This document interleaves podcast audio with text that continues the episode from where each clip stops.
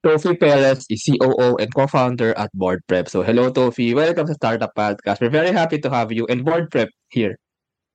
Oh, we're also excited and um, thrilled to have this interview with uh, with Startup Podcast and um, thank you for the subscribers of Startup Podcast for recommending us here then.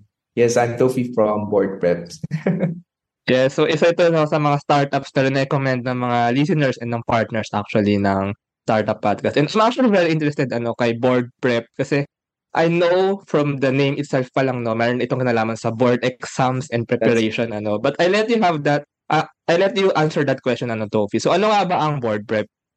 So right now, uh, we started in 2022, um, just last year, and then uh, we developed a website that has questions and rationalized by previous board top-notchers. So the reason why we created this one, kasi before in Nueva Ecija, uh, mahirap makakuha ng um, registration sa mga review centers. And it takes so much money from from from the students. Um, at present umabot na 15,000 to 23,000 ang registration just for the review exam. And um, not all um, not all people can afford that especially kung wala ka pang work. So yung mga students really hard time for them to get into a review center and um, you know not getting to a review center eventually mahirap din pumasa. So it's really a naging necessary and need siya for for people who are taking the exam.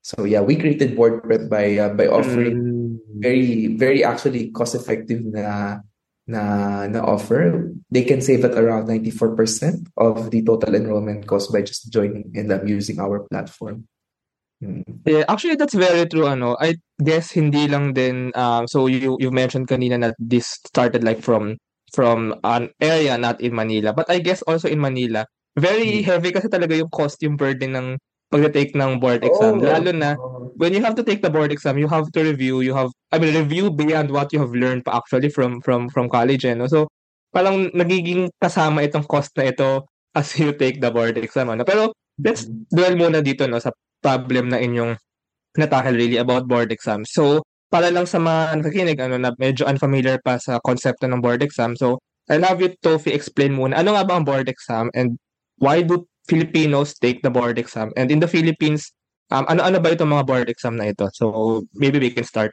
also with that.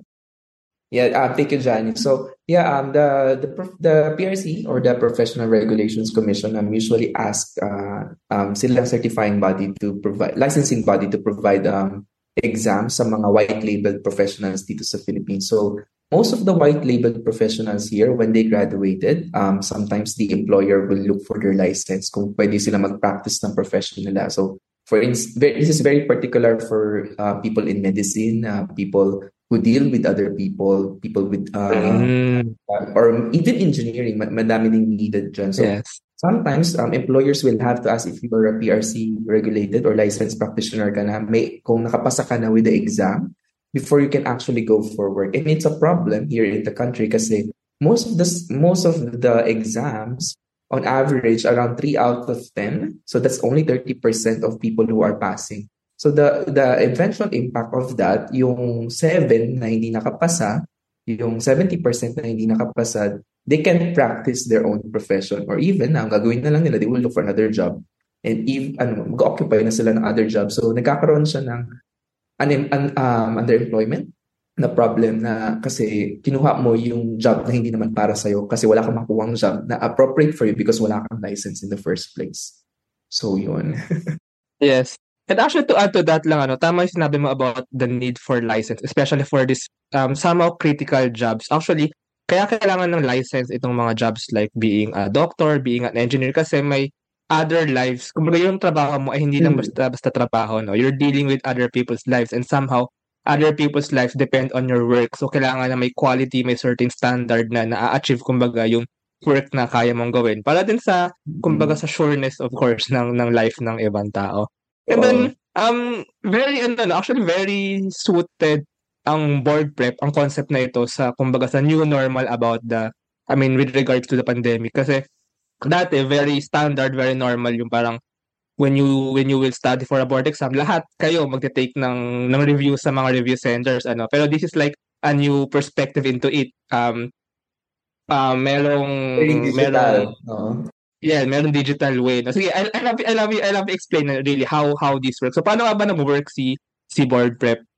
Mm, so basically, um, they would go to the website, uh, myboardprep.com, and then they would choose for the subject that they wanted to.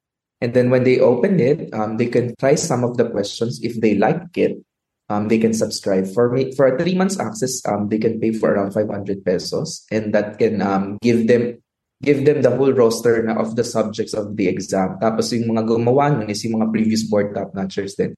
Kasi we realized Ah, na this can't only be just a, a petty question. Kailangan advanced to. Kasi kapag Yes. dating mo sa board, um, dapat prepared ka, well prepared ka. So we really took the time and get the effort to get to the um, board top-notchers para sila mag-craft ng questions, sila mag-rationalize. So the questions, meron doon, multiple choice, but then meron pang rationalization like, why is it the answer? Yun, ganun siya. It works. And um, it really works now na digitalized siya kasi ang review centers, ang current format niya ay usually face-to-face. So Yes. people sa remote area, they cannot, they cannot usually go to uh, a review center. Um, presently, ang meron mga re- review center nasa Metro Manila, nasa Metro Ce- Cebu, Metro Davao, pero yung people from, say, Sulu, Basilan, layo, you. And you have to fly pa. And usually, yun yung nangyayari. You have to fly, you have to stay for six months to an accommodation.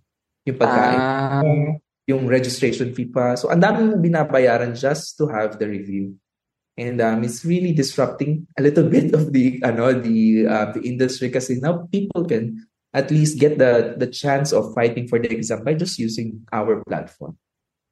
yes. Actually, very right yung sinabi mo, no? That is not, ah, of course, you're parang, parang helping toward, I mean, with regard to the cost. Pero hindi lang ito cost eh, yung accessibility, kumbaga, yung overall accessibility. Kasi it's true, no, na medyo centered yung mga review centers um, sa ilang parts ng Manila na hindi naman normally accessible sa Filipinos from all over the country. And ito na nga yung, ito na new normal eh, pagdating ng mga, we have access to to these kinds of tools, ano, na within our cell phones, within uh, our computers, within our personal gadgets, ma- magkakaroon tayo ng access sa mga ganito.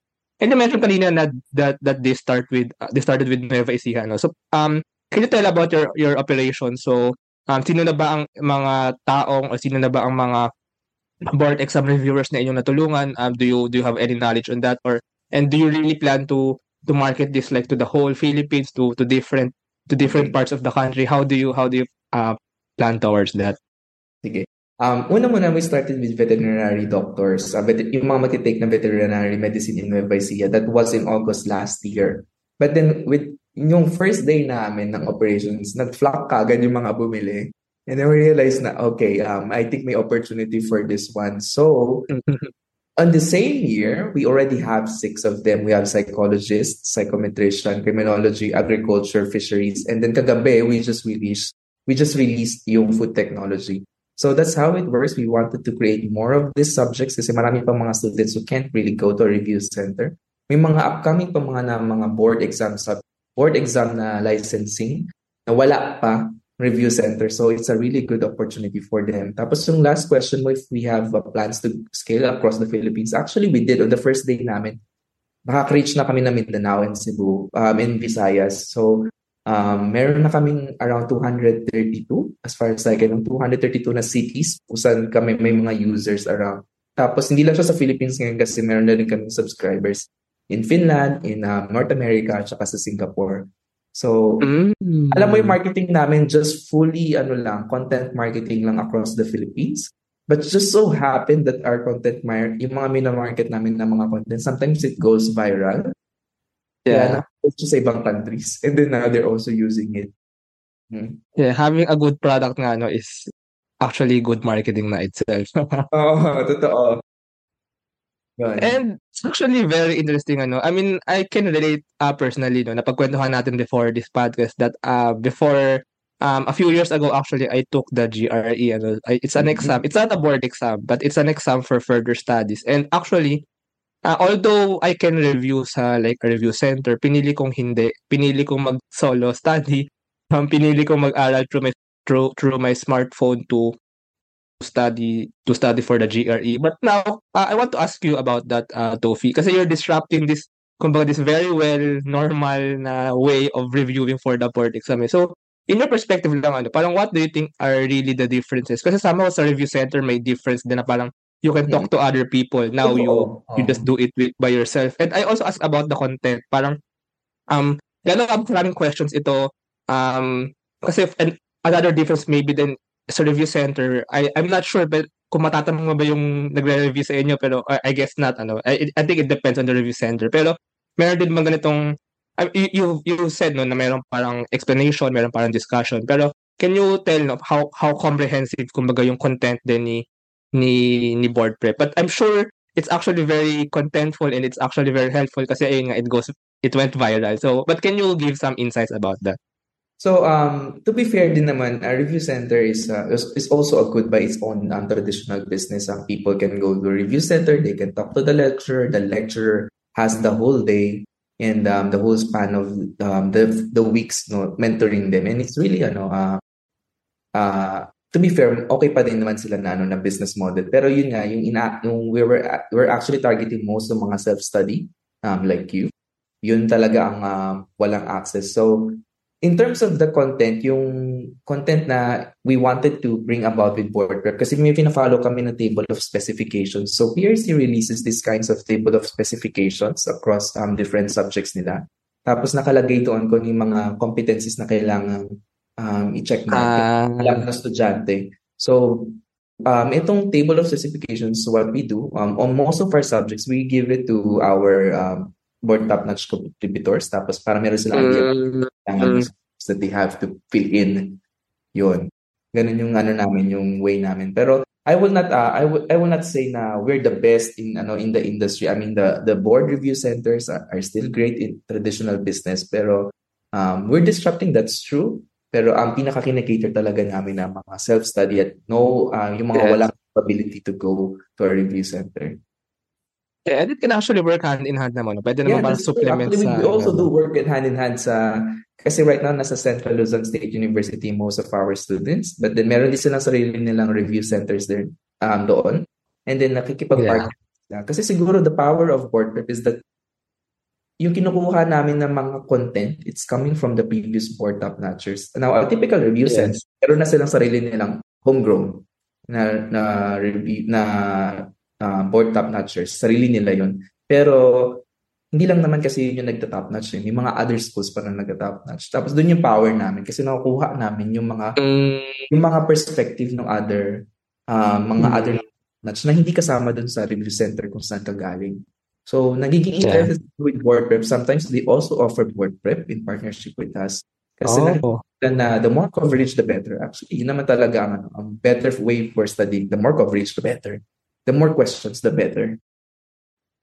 Yeah, that's actually true ano. And um yung sinabi mo about um making the content, I really like that ano, yung parang naka-list doon yung mga competencies kasi that's that's how that's how I think education should happen naman ano. Parang ito yung ito yung objectives for the student to learn about. So let's start with that. Hindi lang sa content. Let's look at the objectives and then yung gagawa ng questions or yung gagawa ng reviews ng, ng reviewer should look not at like just asking these questions but looking at I'm asking this question because this is what the reviewer or the student should should learn about, and this is what he, or she should be able to accomplish after studying or after reviewing this material. Yeah. Now, punta naman tayo sa stories behind board prep. It's actually very interesting. Ano, you mentioned na nanggaling ito sa Nueva Ecija, but now you're you have an office based in Manila and meron kayong mga operations or meron kayong market or meron kayong mga users outside the Philippines. So, first, um, how really did board prep start? I mean, how did you find out about the problem and what was, kumbaga, hindi ganun kadali magsimula ng bagong st- ng startup. Hindi Ah. ganun kadali maging startup father. Hindi madali yung parang jump to become an entrepreneur. So, how did this all really happen? Uh, so it started ano with uh, with Ryan and uh, and um, Doc Errol. So Doc Errol is one of our board top notchers na co-founder din. So na- nag-start yun somewhere in March. So nag-uusap yan sila sa may ilog. As far as I can recall the stories. Tapos doon nila na na-realize na kailangan ng mga ano ng mga veterinary, yung mga magte-take ng veterinary exam, kailangan nila ng supplemental to help them um, pass the actual exam. Kasi mahirap ang veterinary exam. Before, it was 30%. Pero parang yung, yung current and actually this year, 9% lang ang pumasa. Anyway, going um going doon, um they realized na they needed that. Tapos nung they tapped me. Nasa nakabase ako noon sa Office of the Vice President. Kay VP Lenny pa ako noon. That time. Mm-hmm. Tapos sabi nila, Tofi, can you ano, can you help us um, you know, think about this one? Tapos sabi ko, you know, I'm very interested in this one kasi I'm also I'm also ano um I also have licenses then and I also did na-experience ko din siya yung struggles of a student who is taking a board exam. So sabi ko, let me help you on this one kasi ang background ko naman ay um, startups and um, digital technology. So that uh, from that March yun, um, ginawa namin yung user stories. Then we talked to um, technology provider and then um, yun, on August nag-release kami. So before that August pa, syempre meron kami mga ano, parang patikim na marketing ganyan. Pero kami content marketing lang nun na yun yung mga nag-viral na marketing namin, pinapost namin kasi yung mga nagiging contributors, yung mga some of the questions na possible lumabas sa board. Kasi kasi yun yung feeling namin na naging ano strong, yung may example question katapos ng rationalization. People share it. People, mm-hmm. Example question mm-hmm. for the exam eh. So, not necessarily na kopyang-kopya naman, no? Uh, yun yung inaano namin, hindi namin kinokopya as much as possible yung exact question. So, anyway, by August noon, um, nag-start na kami mag-launch noon. Tandaan ko pa noon, na, nakasakay ako sa angkas noon, papunta sa, papunta somewhere else. Tapos noon, biglang may pumasok ng sales. So I was so happy na munti ka na ako mahulog dun sa sinasakyan. Kasi it was, uh, it was, uh, uh, alam mo yun, parang, we don't know eh. Meron, alam namin na meron kaming traction with the, with the, ano, with the, with the, uh, with our marketing efforts, pero we don't know if it will come into sales. So, nung nag-transform yeah to sales, ayun na, sabi namin na ito na, we can move forward pa. Tapos nung Actually, nabawi na namin ka. Yung first day pa lang namin ng operations, nababawi namin kagad yung kapital namin. Oh, wow. wow that's na great. personal capital namin kasi ang daming nag-sub- nag-subscribe nun. So, ayun, yun yung naging ano niya, naging, um, naging story niya na let's see kung saan pa tayo pwede magkaroon ng impact. Tapos sabi namin, Actually, marami pa sa Central Luzon State University na marami pang needed na subjects. So, after nung August, nagkaroon na kami ng agriculture, then hinabol namin yung, yung mga other subjects pa na nandoon. Kaya, ganun, ganun ang movement namin. So, um, ang story now, ngayong, December, ngayong um, October, we applied for the UST grant funding. So, they were, ah. they were very positive on um, on helping us kasi gusto namin siyang i-gamify pa yung solution namin and to increase oh. market penetration namin. So right now kasi our MVP is already working pero we wanted it more. We wanted it to become better pa or the product itself to become better. So um, you know, yung yung pinapost namin is to add more questions, a thousand more questions platform.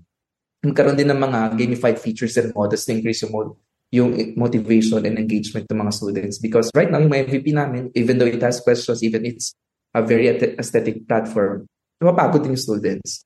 So we we wanted to put some gamified models to increase pa yung kanilang ano um, activity with the with build or prep and mm. we, we wanted to see yung mga um, user data collection like um, learning engagement nila on what on what questions are the best on what questions are oh. so yun yung oh. and hopefully we get uh, we get it signed back so we can get uh, we can get to move for our um, next developments for this one tapos Uh, last week then, um, we were recognized by the Swiss Chamber of um, Swiss Chamber of Commerce and the Embassy of the Philippines, uh, Embassy of uh, Switzerland in the Philippines as one of the um, uh, Swiss Innovation Prize winners for for this year. So we're happy that um, these um, organizations and institutions recognize uh, what we're doing for the students who are underserved. Mm, that's actually a very good story ano. I mean, and, and I can imagine yung munti ka na malaglag sa angkas. kasi kasi it's truly um for for someone starting something and I'm not sure if you have if you have previous background na ano baka uh, other business pero like from zero to one that's actually very ano you know very uh, a very big milestone. fair naman ako dyan, Johnny, kasi ako I have a startups before before mm. WordPress pero dalawa yun na nag-fail. Uh, mm. sila, uh, maraming reasons but nag-fail but I learned from that. And then uh, sabi ko, I, I would want to still pursue a startup. And um, we're ha- itong work actually, to be honest din with you, yung first ko talaga nagkaroon ng actual sales. Before before noon, yeah. merong, mm-hmm. merong, may prospects pero hindi naman nagbabayad. so, well, mm. Ngayon, may mga clients hindi naman nagbabayad from our previous din na startup. Pero this one, ano, meron na siyang actual na sales. So, happy ako. Uh, na ganun. Yeah.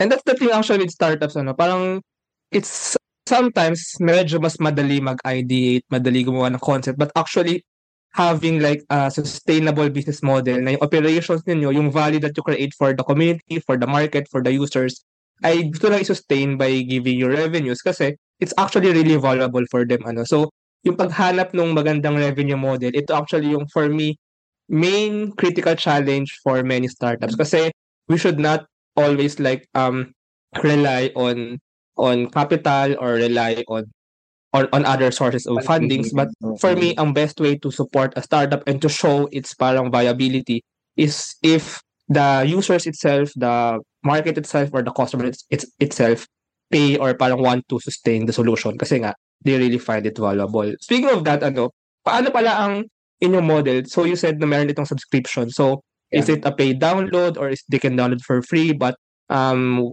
they have to pay for for the reviews? And is it like payment for a certain content and then maybe for another? So can, can you tell about the model?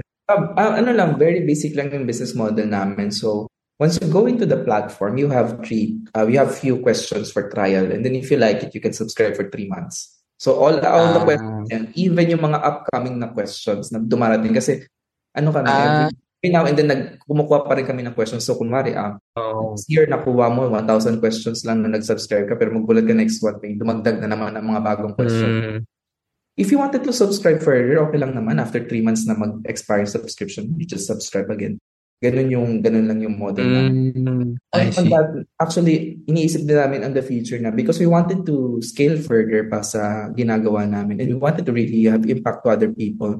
Maybe one day we can have the freemium model. Kasi that's also the it answers yung, yung mission namin eh. Our mission is to serve the underserved. Uh, so but but still even though mura na yung board prep, may mga hindi pa rin nakaka-subscribe.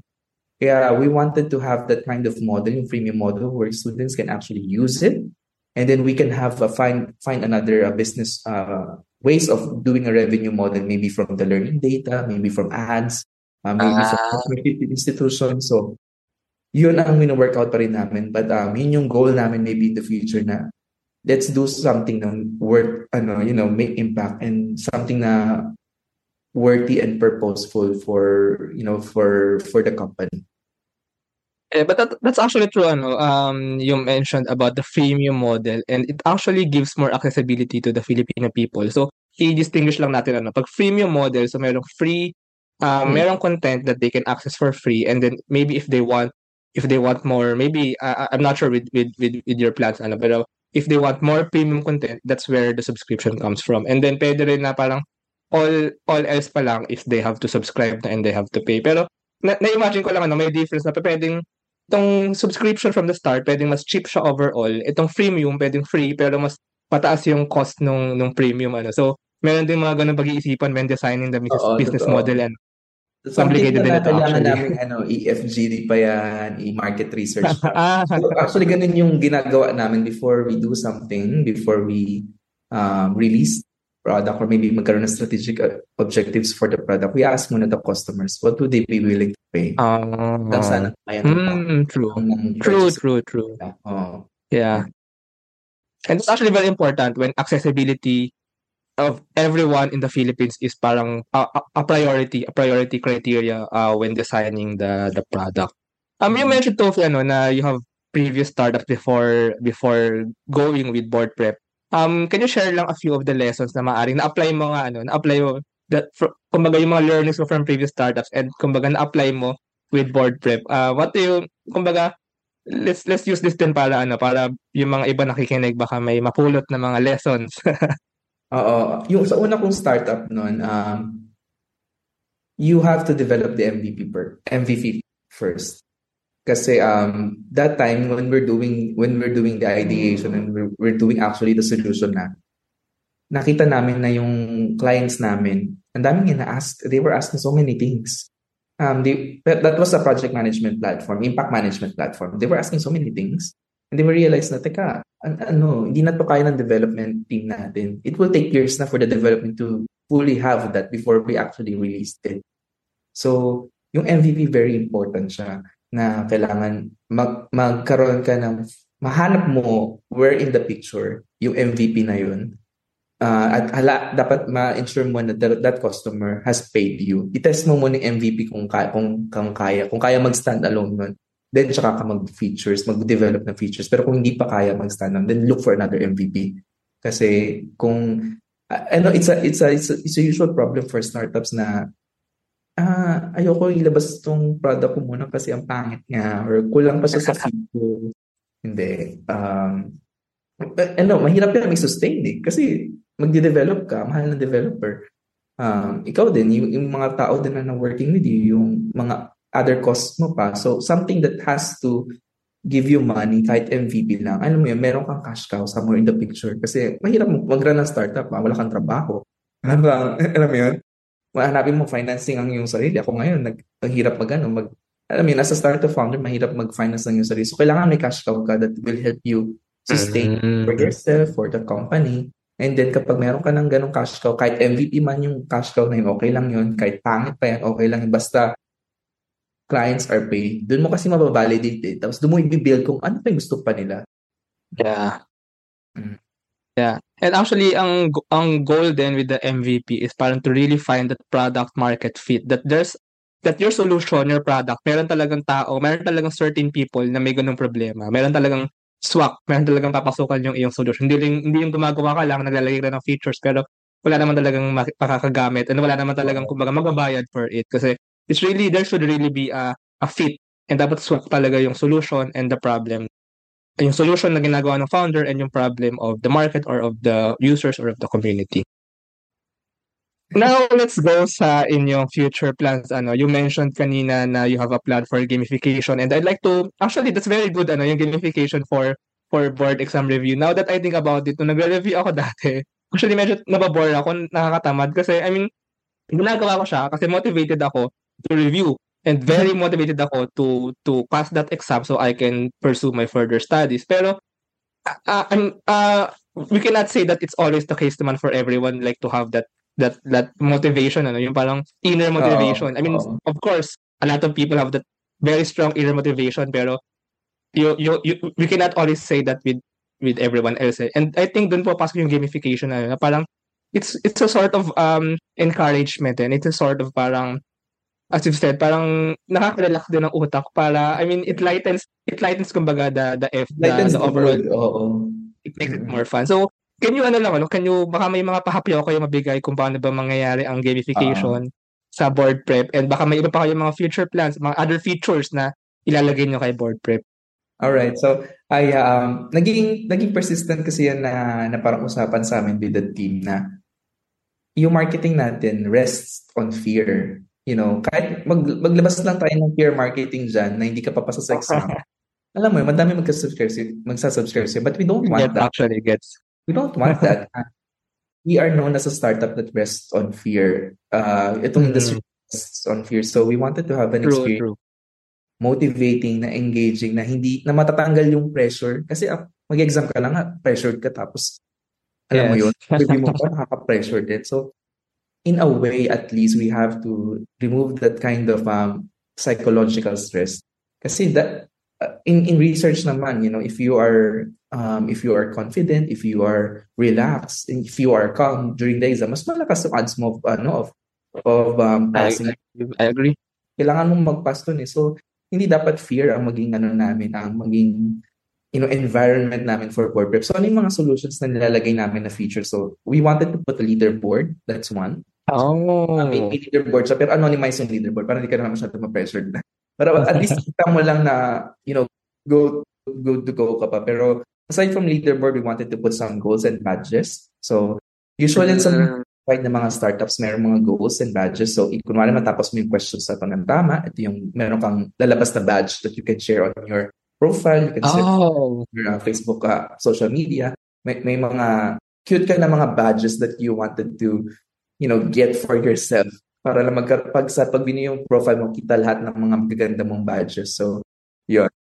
Uh, meron, uh, meron din kaming solutions din na may mga ex, extra challenge din like may timer sila kung gusto nila ng ano ng time based yung ano nila yung studying nila just to keep them answering or keep them motivated sa pagtapos ng mga questions na yun. So, some of, yun ang mga some of the features that we wanted to put in gamified in gamifying board prep.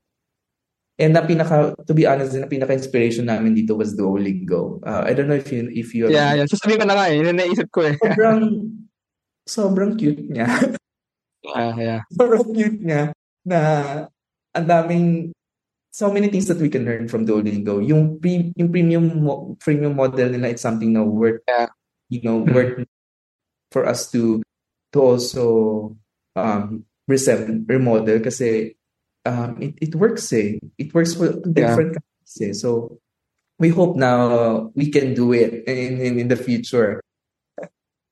Yeah, actually, naging viral din somehow ano, si Duolingo. And I can see actually, ano, kasi si Duolingo is about learning a new language. And I, I, I mean, I can see a similarity with, with studying for the board exam. And, and for me lang siguro ang, ang ma, idadagdag ko na input if I may, ano, parang, Go if, lang. if ako kasi, if, I will, if I will enter a new app, parang gusto ko rin na parang meron talagang, kumbaga merong guide and merong, merong roadmap kumbaga from starting Roadmap, from yeah. level zero. Yun. So, I Oo. think I think especially for a lot of people ano na medyo lost pa, medyo confused ano. So I want a sort of kumbaga direction din ano na this this is how we will start level 1 para may ganun may level 1 and may levels up to level 50 and then yung kumbaga natatrack ko din yung achievement ko and natatrack ko din kumbaga yung parang ito na yung mga cover ko areas, ito na yung kumbaga na-achieve ko. Ito na yung achievement ko kasi very big yun eh, yung I can see my progress and I can see kumbaga the milestones that I have done. But I guess yun din yung plano nyo nga ano, with the Yes. badges and the, with the achievements.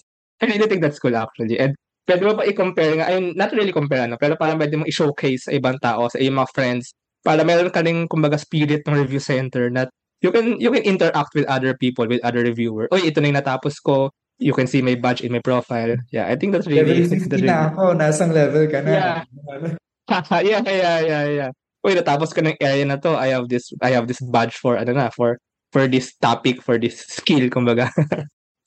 Ayun. Uh, yeah, so maraming maraming salamat, Tofi, for this very fun and Oh, very you, insightful Johnny. conversation. Oh. And I actually enjoyed um talking with you and learning about this dynamics, ano, yung board exam and, uh, and what you're doing at board prep. So, if our listeners want to know more about board prep or maybe they want to that maybe they they want to use board prep they want to download the app is it an app pala so um how can they download the app and how can they Right know more about board prep Yeah, right now we're operating on all on website uh, pa lang. It's Mm. uh, boardprep.com. If they wanted to try out the questions, if they wanted to go to the website naman, it's my it's myboardprep.org naman. Um, but yung yung current na pinapropose namin with the, with our with other funders, it's more on the app. Kasi we Mm. found some of our customers who don't have internet or limited internet. Ang gagawin nila is Mm. sila sa bayan and then mag-internet sila panggagamit ng board prep tapos babalik sila sa kanilang Mm. wala na silang access kasi nasa website. yeah Pero yung app, they can download the app and then when they go home, they can have offline access. So, Yes. yun talaga yung goal namin na, you know, we wanted to help those people na wala talaga access as much. So, hopefully the app ca- can come in, uh, next year. Um, we're preparing for it. And um, if any of you are interested funders, go lang. I mean, we will, we'll be very happy to entertain you and see uh, where can our collaboration will go. yeah so for interested partners so collab with board prep and para sa mga gustong gumamit ng board prep so go to the website we'll put those links below and abangan ang app maybe next year so maraming maraming salamat Tofi Thank for you, Johnny. Thank you, everyone. Uh, salamat